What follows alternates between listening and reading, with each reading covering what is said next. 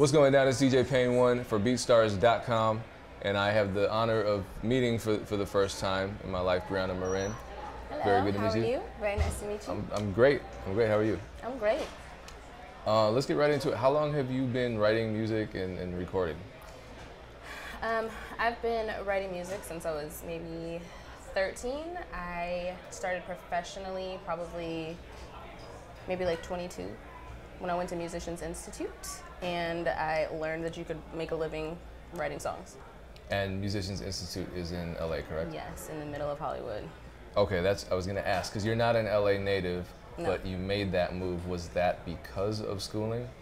Uh, it was a compromise. My parents wanted me to go to college, do the whole four year thing, um, and my compromise was to go to a two year school and get a degree of some sort uh, in something I enjoy doing. But you, you stayed as well. So what, what kept you there? Um, literally a week into moving to LA, I met a songwriter named Andre Merritt who wrote like Disturbia and Forever, a whole, ton, a whole bunch of things. And he ended up becoming my mentor and propelling me into songwriting. So um, I moved to LA within a week, met Andre Merritt. He's a professional songwriter. He was my mentor, taught me everything I needed to know. Um, I ended up getting into a publishing deal and it just ended up making the most sense staying in LA. Um, I did read your credits on allmusic.com, which probably isn't a comprehensive list. You probably have a lot more going on. But um, allmusic.com credits you as a vocal producer for one of my favorite contemporary R&B artists, Keyshia Cole, and then also Fifth Harmony as well, which I believe you earned a gold plaque for. Yes. Okay, congratulations on Thank that. Um, belated. but uh, just just for the people watching who might not be familiar with that world, what is vocal production? Vocal production is basically when an artist performs your song, you're the person who's sitting on the other side of the board making sure that they sound amazing.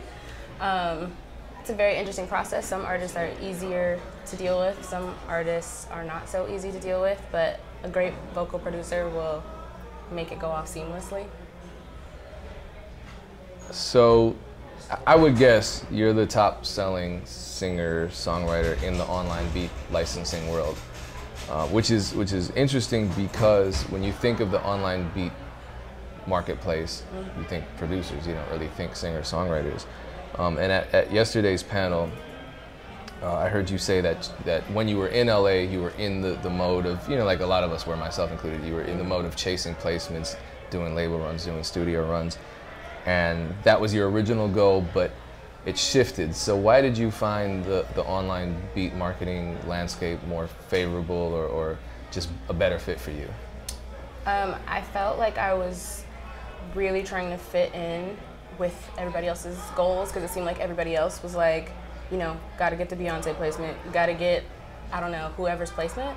And so it seemed like it made the most sense. And plus, I was seeing people like, um, I don't know, The-Dream, who, Yeah. you know, they're like living amazing lives from writing music. So it felt like it was attainable because I was around all of the same type of people. Um, but I also, in the same, the same breath, was listening to people like Gary Vee and um, Sean Stephenson, just a ton of like really popular entrepreneurs who built their whole entire lives around things that they're extremely passionate about. And it seemed like I should be able to do something musically um, that made me feel right, like feel like I actually belonged where I was at. Um, and then I was stuck in a publishing deal, so it was kind of feeling like it was impossible. But once I got out of my deal, and all of these little entrepreneurial opportunities just kept popping up, including um, Abe from BeatStars, and it just started feeling like everything made sense because Abe was just talking all of the things that I had been wanting to do: passive income, controlling your schedule, you know, just taking all of the middlemen out of the equation. So that definitely was when the switch went off in my head. I want to pick up on, on your introduction to Abe, but first, this is a running theme with a lot of the interviews that I do with, with, with uh, people who have experience in the capital I music industry. Publishing deals, a lot of horror stories. Would you, without opening a can of worms, would you consider signing another publishing deal, or has that just completely uh, deterred you from, from any kind of scenario involving that? Um, I go back and forth with it in my head. Um, some days I think it's the absolute worst idea to ever have a publishing deal for simple reasons of right now I'm working on Star and Empire and all of the money comes to me. I don't have to split it with anybody. It, the main fee comes directly to me and anybody else that has a publishing deal has to split their little fee with everyone. So that type of stuff I feel like is amazing. Then on the other side, I have opportunities still with people in the music industry and I feel like I'm a small fish and they're sharks. so I feel like um, labels will take advantage of you if they can, and I feel like because I don't have like a muscle behind me, like you know, trying to make sure that everybody is or I'm taken care of. Um, those are the times that I feel like a publishing deal would be ideal. But I feel like if I were to do it, I wouldn't. I would do an admin and only share like a small amount of my stuff and um, it would have to be a weird looking deal because I wouldn't want them touching my BeatStars. you know, Yeah. so I feel It'd like be a modern deal. It would have to be very modern. Because publishing deals, I think the structure of a publishing deal, well, I know it, it predates what's, What's happening now, right now, the yeah. technology and everything. And so there's a lot, I mean, YouTube revenue, all, all, there are all these income streams, Mm-hmm. licensing online, non exclusively, that, that they don't account for. Yeah. So you think that's going to change moving forward? I mean, it has to, right? No, because you know I've been taking meetings because I've been trying to be open-minded. I've been taking meetings with management. I've been like meeting at labels. I've been meeting at publishers, and sometimes when I talk to them, I feel like they're actually so many light years behind what's going on in the BeatStars community that it feels like I'm not sure.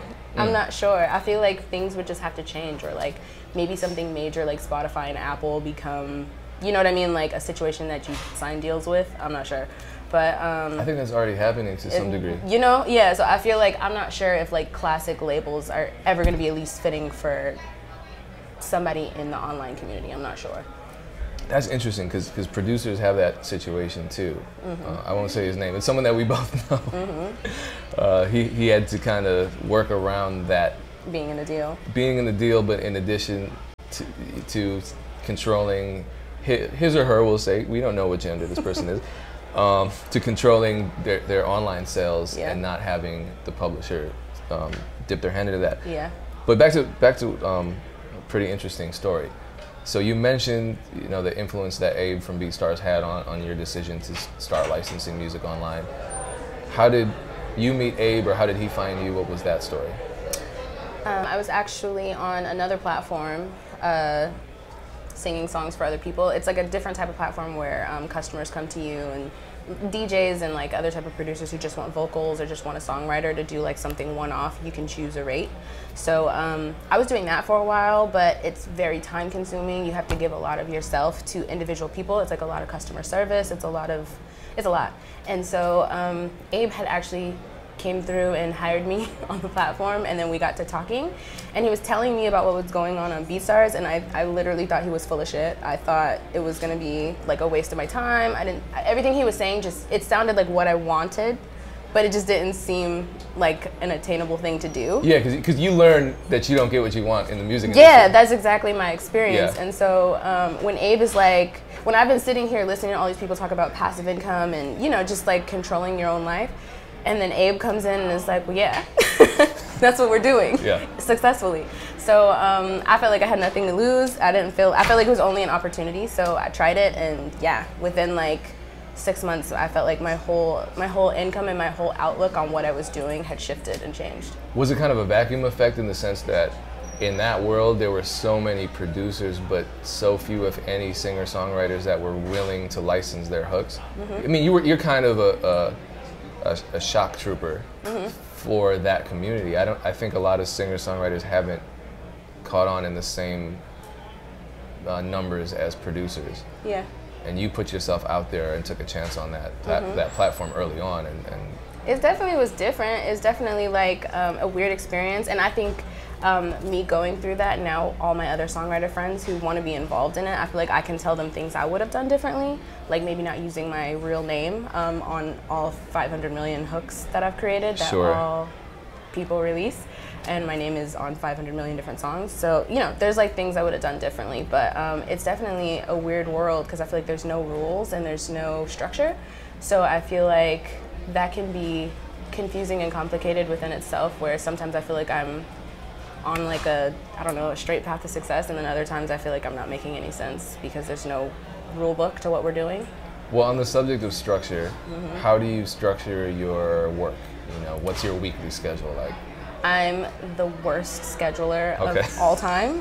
That's pretty much. Um, I wake up. I really try to be scheduled. I have like I have a whiteboard on my door that is supposed to be my schedule. I typically wake up and do the absolute And opposite. yeah, it's like the absolute opposite of um, what I actually end up doing. But I try to actually do blocks where one day is a hook day. One day, I've also started dabbling into like producing and starting my own tracks and then sending them to producers. So uh, another day might be a day where I start all my ideas, and then the next day might be a day where I do outside projects for people who are just paying me for one-offs. Um, and then sometimes it ends up just becoming a week of hooks. Sometimes it's a week of me on the couch watching movies because I feel mentally drained and I, just have nothing to give. So I try to have time to um, find inspiration. But my week, my schedule, I feel like is all over the place. I'm pretty, um, I don't know. I'm the worst with schedules. So another producer that you work pretty closely with is, is Dream Life, and I was talking to him earlier today, and we are kind of musing on how, to us, and maybe you know to others, production is the same way, but to us, the songwriting process is so kind of mystic.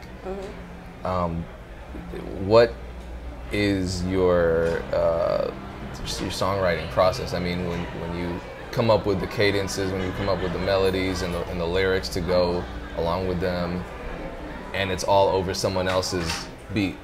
And I know you said you're starting to produce yourself as well. So so how is I mean, is it just all over the place, like your schedule, or is there more of a specific process for you? Um, I have a moment in time where it's very all over the place, where I kind of just let, like childish, like I let myself kind of just be crazy. And so I found that I write better now at home than I ever did being in like a session or like at a studio somewhere else because um, I feel it's like really vulnerable it, I don't know. It's like making mistakes and like I sometimes I'm like yelling on the mic. I'm like talking about stupid things or maybe I'm singing about a sandwich I'm eating. But then I felt like that melody was dope, so I'm gonna keep that.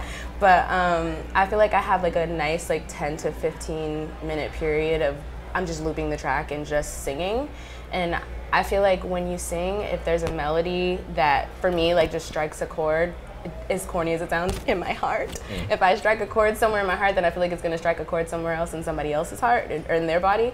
And so I try to find melodies like that that like evoke an emotion and a feeling, and I purposely try to pick tracks that make me feel a type of way instead of just. Um, because you know there's so many tracks on BeatStars that I could write a hook to, but um, I try to make sure that I'm intentional when I pick something, um, and then I try to make all my lyrics extremely relatable, which is why I say sometimes I'm out of inspiration because if I'm not necessarily going through anything, then I might not have anything to say, or if I haven't had a conversation with someone where their life story is like dang, he cheated on you and he had kids and a wife. And I'm like, that's a good song though. So, you know, you gotta go home and take that and turn it into something. But I feel like everybody's crazy stories is always something that if you heard it in a song, there's somebody who can relate to it or mm. somebody's friend.